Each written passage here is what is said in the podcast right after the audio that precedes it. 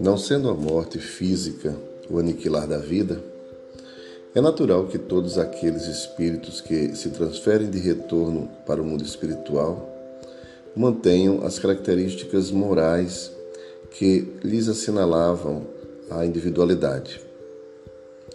Recuperando a lucidez após o decesso celular, volvem à consciência as mensagens que foram armazenadas durante a trajetória orgânica, auxiliando-os na evocação de acontecimentos e feitos nos quais participaram. Em algumas ocasiões, não ocorre esse fenômeno em razão do estado de perturbação em que se encontram após o túmulo, mantendo fixações enfermiças e condutas infelizes. Compreensivelmente, no primeiro caso, ressumam com mais facilidade as impressões vigorosas, aquelas que fortemente feriram ou dignificaram as emoções. Nesse capítulo, os sentimentos de animosidade que tipificam os espíritos inferiores ressurgem, levando-os aos processos de angústia e ressentimento que procuram contornar mediante o desforço a que permanecem na viagem carnal.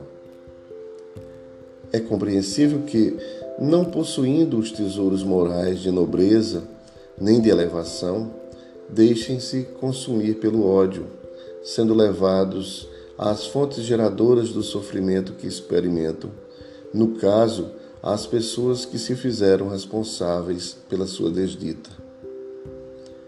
Surge nessa fase as vinculações psíquicas com os antigos desafetos, aqueles que se tornaram motivo de sua aflição. Reconhecendo a razão do sofrimento sem, no entanto, entender as causas profundas, aquelas que dizem respeito à justiça divina, em face do desconhecimento da reencarnação e sua lei de causa e efeito, convertem-se em inclementes cobradores do que supõem ser dívidas para com eles contraídas. A escolha de conduta define-lhe o rumo de ascensão ou de queda a fim de permanecer no obscurantismo em relação à verdade ou o esforço dignificante da autoiluminação.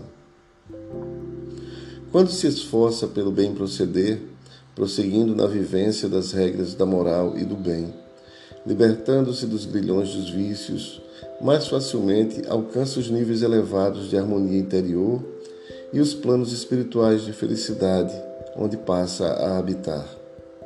Todavia, quando se compromete na ação do mal, é induzido a reescrever as páginas aflitivas que ficaram na retaguarda, resgatando os delitos praticados através do sofrimento ou mediante as ações de benemerência que o dignificam.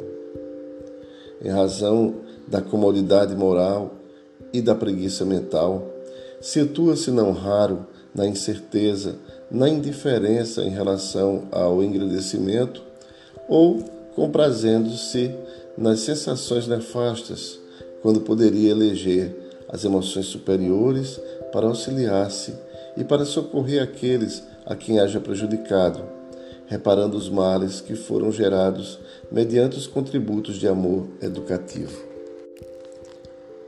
Nunca te canses de confiar em Deus seja qual for a situação em que te encontres.